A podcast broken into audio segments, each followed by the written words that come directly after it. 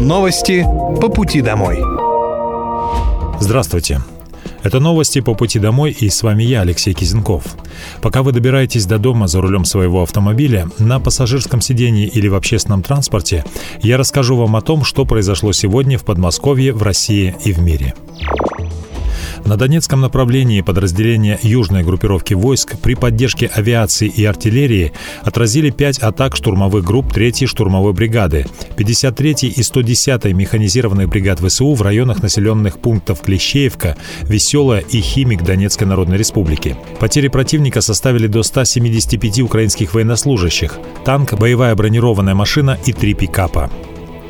На запорожском направлении действиями подразделений российской группировки войск, ударами авиации, огнем артиллерии и тяжелых огнеметных систем отражены три атаки штурмовых групп 71-й егерской бригады ВСУ в районе населенного пункта Вербовая Запорожской области. Также нанесено огневое поражение скоплению живой силы и техники 116-й механизированной бригады ВСУ в районе населенного пункта Чаривная Запорожской области. На Краснолиманском направлении грамотными и слаженными действиями подразделений группировки войск «Центр» ударами армейской и штурмовой авиации и огнем артиллерии отражены две атаки подразделений 63-й и 67-й механизированных бригад ВСУ в районе населенного пункта Червонная Деброва Луганской Народной Республики. На южнодонецком направлении мужественными действиями подразделений группировки войск «Восток» во взаимодействии с авиацией и артиллерией отражена атака штурмовой группы 110-й бригады территориальной обороны ВСУ в направлении населенного пункта Приютная Запорожской области. Губернатор Московской области Андрей Воробьев провел оперативный штаб на месте взрыва в Балашихе. Из пострадавшего дома спасатели эвакуировали 170 человек. Еще двоих госпитализировали. К сожалению, один из них скончался по пути в больницу. Сейчас известно о двоих погибших и как минимум о четверых пострадавших. Экспертиза состояния дома займет около двух дней, проверят и прилегающие подъезды. Убедятся, что повреждения не пойдут дальше. И сегодня начнут менять разбитые окна в соседних домах, отметил Андрей Воробьев. Воробьев. Губернатор Московской области Андрей Воробьев поговорил с жителями пострадавшего дома и соседнего. Будет проводиться адресная работа с каждым. Пока людей разместили в местном ДК, организовали горячий чай и сухой паек. Вместе со старшими по дому обзванивают пострадавших.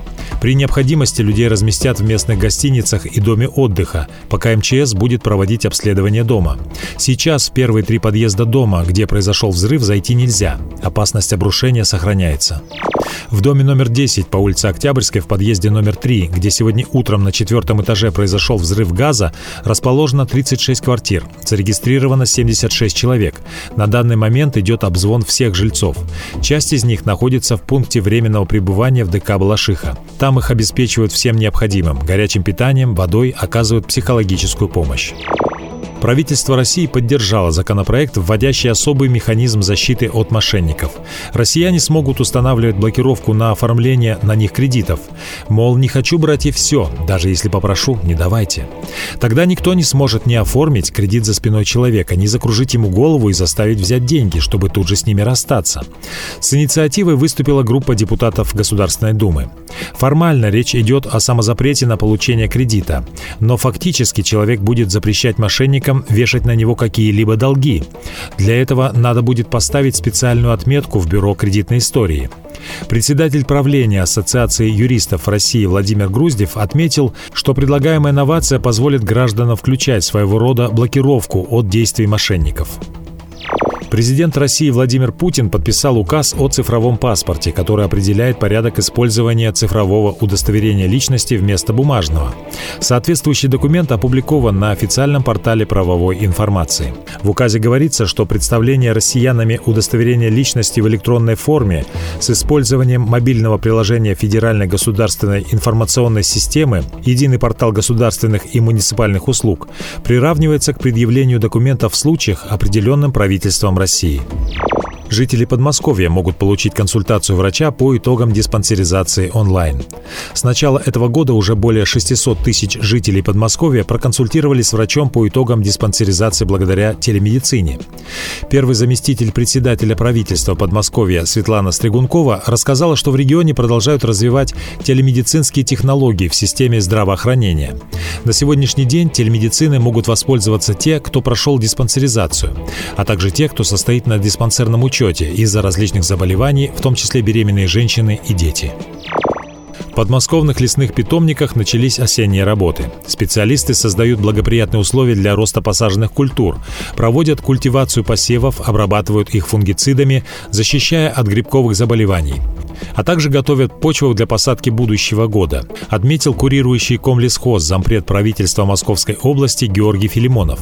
Для искусственного лесовосстановления, которое в Подмосковье проводится в рамках национального проекта «Экология», федерального проекта сохранения лесов, посадочный материал выращивают в пяти лесных питомниках подведомственного комитету лесного хозяйства ГАУ Московской области «Центр лесхоз».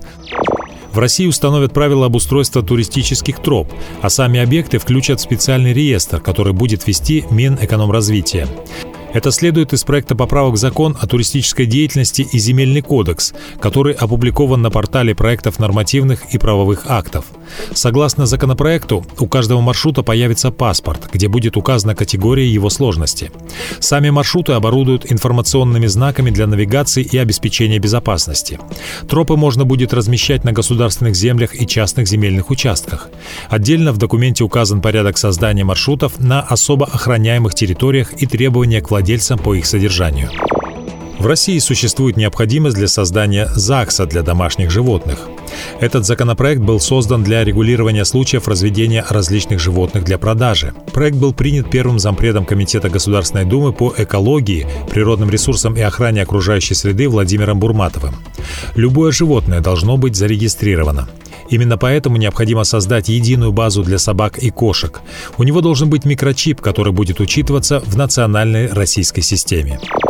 Это были новости по пути домой. С вами был я, Алексей Кизенков. Желаю вам хорошей дороги и до встречи. Новости по пути домой.